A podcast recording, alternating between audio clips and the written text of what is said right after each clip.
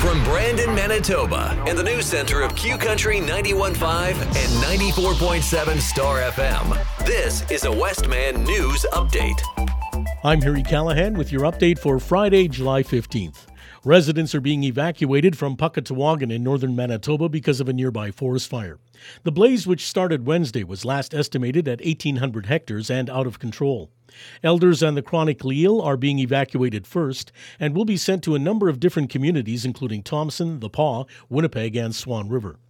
A fifteen-year-old Brandon boy was busted for reportedly causing a disturbance on Princess Avenue East this week. Police say he went to several homes and tossed stuff around and also had some bear mace but only managed to spray himself. They say at one point he was spotted using a backyard tap to try and rinse off. The Manitoba government is helping fund summer camp for Ukrainian newcomer children and youth. Up to one hundred six thousand dollars will go to the Ukrainian-Canadian Congress in Manitoba to offer a nine-week day camp. The program will have a variety of educational, cultural, and recreational activities, including field trips and transportation for more than one hundred twenty kids. If you want to hike or mountain bike this weekend, Riding Mountain National Park has opened more trails after the soggy spring. Spokesperson Marae Craker says a great resource is the trail conditions page on their website. She also says the mosquitoes are ferocious. So you want to bring your bug repellent, bring a screen tent, for like a kitchen tent if you plan on camping. And there have been lots of bears roaming around. We have had quite a few bears in the town site, and we're asking that visitors please keep their food and scented items in a hard-sided vehicle or in one of our food storage containers. Those scented items include toothpaste, deodorant, dish soap, and suntan lotion. By the way, tomorrow is Canada Parks Day. Manitoba Hydro natural gas workers had planned to walk off the job and rally today at the legislature in Winnipeg.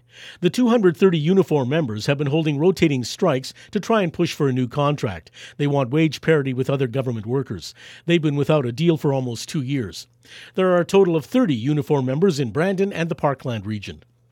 Protesters opposing COVID nineteen restrictions, who blocked streets in downtown Winnipeg earlier this year, cost police nearly a half a million dollars.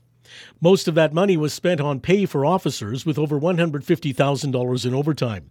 But there was also three thousand nine hundred dollars for a police helicopter and over ten grand for barriers, fences, and removing vehicles. The number of COVID cases in Manitoba nearly doubled at the start of July. There were two hundred twenty-nine cases between July third and the ninth, a rise of one hundred four. Hospitalizations also increased to fifty-nine from forty-six, including seven people admitted to I C Us. The federal government is bringing back mandatory random COVID testing for air travelers coming into Canada. It'll start next Tuesday in Vancouver, Calgary, Montreal, and Toronto. The government says it wants to keep monitoring the entrance of COVID variants.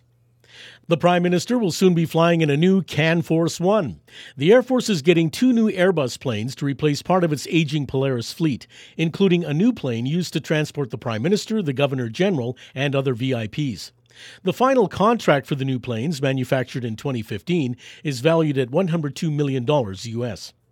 And rents in Brandon have crept higher in the last couple of years. The average for a one-bedroom is around one thousand dollars a month, but nothing like Manhattan. The average rent there is now five thousand dollars a month. For a three-bedroom, it's over nine thousand four hundred dollars a month. Yeah, but salaries are higher in New York, right? Well, not really. The average pay is just under seventy thousand dollars a year. That's your information update on Q Country ninety-one point five and ninety-four point seven Star F M. I'm Harry Callahan. For more on these stories, visit Q Country F M dot C A or Star F M dot C A. Locally owned and operated by Westman Communications Group.